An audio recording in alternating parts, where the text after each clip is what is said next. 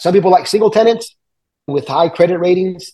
Some people like five tenants because if one leaves, you still have four. So is there's a lot of demand for industrial, for storage, as transportation. It's e-commerce and all that. It's been a very sexy asset class, and it's at its peak. So everything's still expensive, or you're paying uh, high dollars. So that's why there's a lot of contrarians out there, right? People been buying office and retail because that's cheap. They buy that when it's cheap and it's going to go up. Or people just want to buy whatever's hot because it's safe, right? Get good right. loan, get good, good tenants, and you're safe. It just depends what your personality is. Negative things about it is just if it's somebody leaves, it's gonna be pretty hard to fill, right? This is the naked truth about real estate investing. Your host, Javier, has already been through all the brain damage of this business, so you don't have to go through it. That way, you're not exposed to all of the risk of losing your shirt or getting caught with your pants down. So let's dive into another no BS episode right now. Welcome to the Naked Truth about real estate investing. I'm your host, Tim Mai, and I have my awesome, handsome co-host, Javier Hinojo, on the line with us. Thank you, Tim. This is sponsored, this episode is sponsored by the Hero Capital Raising Show. Thank you, Tim. And we're both handsome because I think we're twins. So yes, we are. We definitely yes, are. We are yeah. All right. All right. What's the so subject today, today? What's the subject? Yes, the, the subject today, we're going to talk about the pros and cons of commercial real estate asset classes. We, both of us, and the world in general knows a lot about multifamily when it comes to commercial real estate, knows a lot about multifamily but not a lot of people know about other type of asset classes like retail shopping centers and office and industrial warehouses and self-storage all of that good stuff. So let, we'll, we're going to dive into each of that. Javier let's start with multifamily first. Why do so many people favor multifamily? Like why is it so much more popular than any other ones out there? All right it's a great point tim. Great point. So one of the things is you have basic human needs, right? You need what is it like food and shelter, right? So it's first food, right. then shelter, and now it's like transportation, right? Like I guess and, and clo- clothing thing, is right? next. Clothing is next, but it's yeah, optional for you. I guess clothing. yeah, it's optional for me for sure. It's called then naked truth. So you know, clothing is at the bottom of the list. So sorry, Tim, but uh, you know, you got food and shelter, right? If you're making food, you're always going to be in business. You're always going to be in business. People got to eat, right? And then if you have somewhere somebody live, you're always going to be in business, right? Now there can be an excess of food, which means the value of your food drops. It can be an excess of places to live, so the values can drop.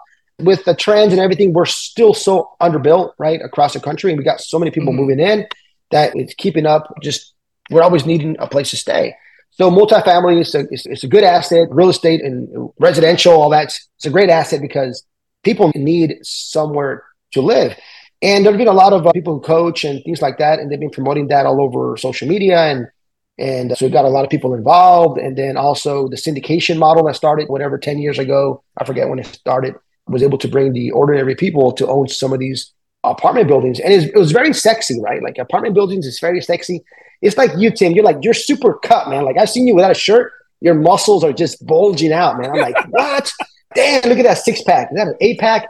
So that's like multifamily, man. It's sexy, right? You go to the beach, and then you take off your shirt and you're like, oh my goodness, sexy. That's so sexy. And then like me, I work on my legs. I got I work on my legs. I got big thighs, whatever. But if you're buying industrial property, that's not sexy. It's, what is that? It's like me going to the beach and taking off my my, my shorts and my speedo. Take out my legs. Nobody cares. I got chicken legs, right? Like you got big buff up and chicken legs at the bottom, and, and no, nobody really cares because it's not sexy.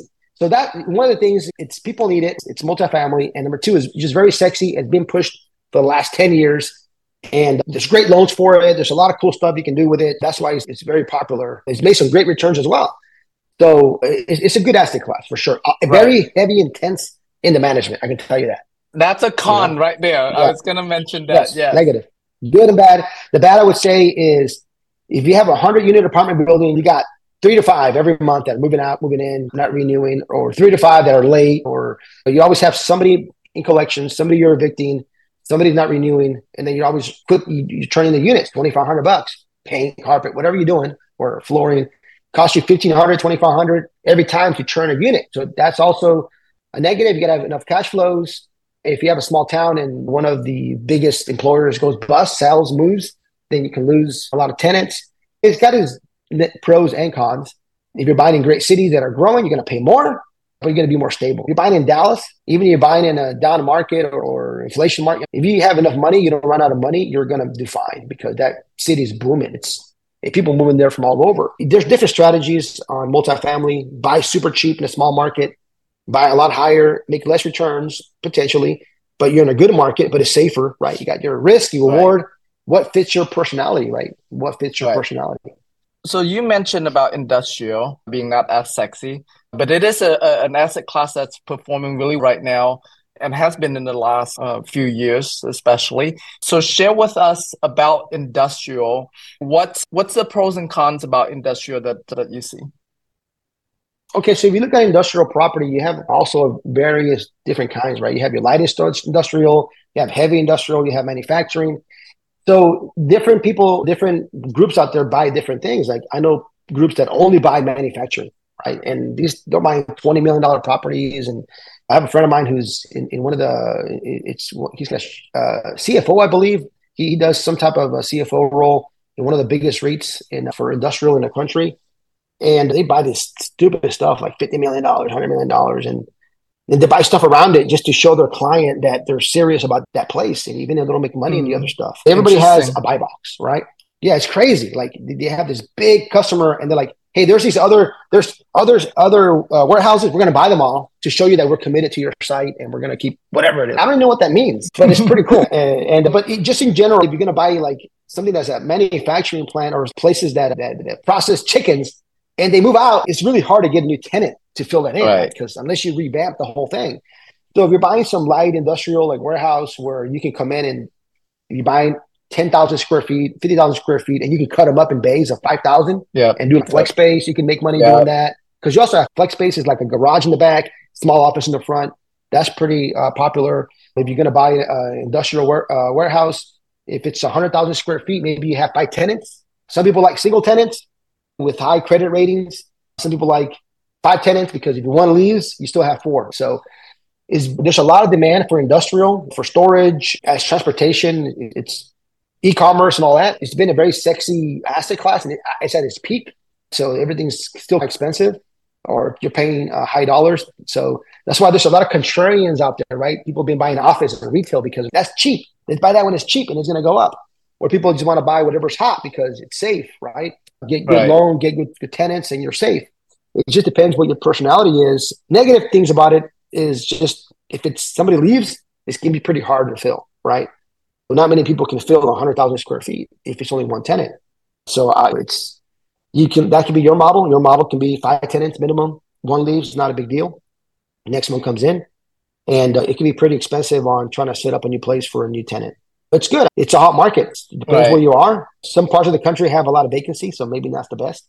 But some parts of the country, right. it's good around Texas in large cities, right? They, are yeah. booming.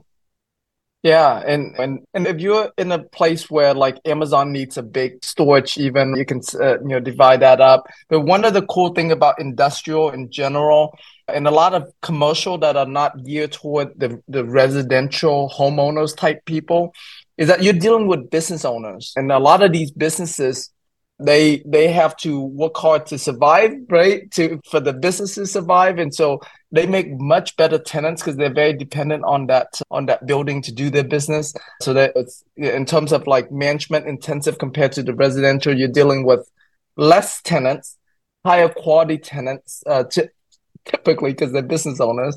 Yeah. Yeah. And but yeah, like Javier said, there's a lot of different types of industrials. So let's let's move on to talk about self-storage and what are the pros and cons on the self storage side? Awesome. So self storage is, I believe, is still the lowest, has the lowest default rate of any commercial asset class, right? Even in 2018, 19. For some reason, Americans like to store their shit. They got $100 worth of crap and they'll pay $75 a month for 10 years. I don't understand. I don't understand. And so, as human being, we have two major motivations that Tony Robbins talks about fear of loss and the other one was something about gain right want to gain so fear of loss is a it's a really hu- big human driving factor and so i think letting go of these things is that fear of loss oh but i might use it I might yeah. need it next soon or whatever. But I, yeah, I moved in my house. I'm, look, I moved in my house two years ago, and there's some boxes in my garage we have never opened. I tell my wife, honey, just grab the box, give it away, throw it in the trash. If we have not opened it in two years, we don't need it. Like we don't need it. We have not. We have zero need for it. but anyways, I like self storage. I have self storage facility, and it's probably the easiest call that we have every bi week on the management side. It's a seven minute call. And the 1st mm-hmm. two or three minutes, we're waiting for everybody to get on the call. And how their collections, okay, 95%, okay, 100%, okay, great. How many spots we got left? I we're like 3% vacant. Okay, we got mm-hmm. it. Okay, great, thanks. That's it. Like it's the wow. easiest thing. Like it's it's the easiest thing. It's awesome. And and we definitely I definitely like self storage. Uh, if somebody doesn't pay, you lock them out. You can everything's automated, right? They get a text message, hey, you got a week to pay, two weeks to pay. They get a letter, and after 30 days, depends on your state, you can lock them out, and they got to pay you even more you unlock it and get their stuff out. They don't get their stuff out. You put it in auction, and then you make your money back, whatever fees they owe you, and everything else goes to whoever. You can't keep some of the money. You can't buy the stuff yourself. There's certain rules you can't do. But I, I like self storage. Right. Negative part about self storage is nothing stops stopping from somebody to building one across the street. Yep. And then dropping the prices half until they lease up, things like that. So that can be a negative, right? Is there a bubble? A lot of folks saying there's a bubble on self storage yeah, there might be a bubble in self storage, but where are you buying, right? Maybe just go focus on somewhere that there's no bubble, right? Maybe there's just a huge need and be the first one there. Be the right. first one there, get in there at a cheaper price, cash flow, and maybe sell your sell yours, right? So I like self storage. I think it's my I think I would say it's my favorite. My second favorite would be retail. We should actually do this in a two part two parts. Uh, let's do it. Let, yeah, um, so we can, right? We, we, we can, we'll, we'll, finish a talk on we'll finish a talk on self storage, and then on the next episode perfect. we'll talk office land and retail. Perfect, perfect. So, Let's do that. All right. But anyway, what questions do you have? Do you have any more questions on self storage? No, no, that's it. Let, let's wrap up. No, yeah, like you said, the only negative factor to self storage is that, yeah, like someone else can open up. I, I was looking at a self storage in a uh, uh, small city, fairly small, south of Houston here.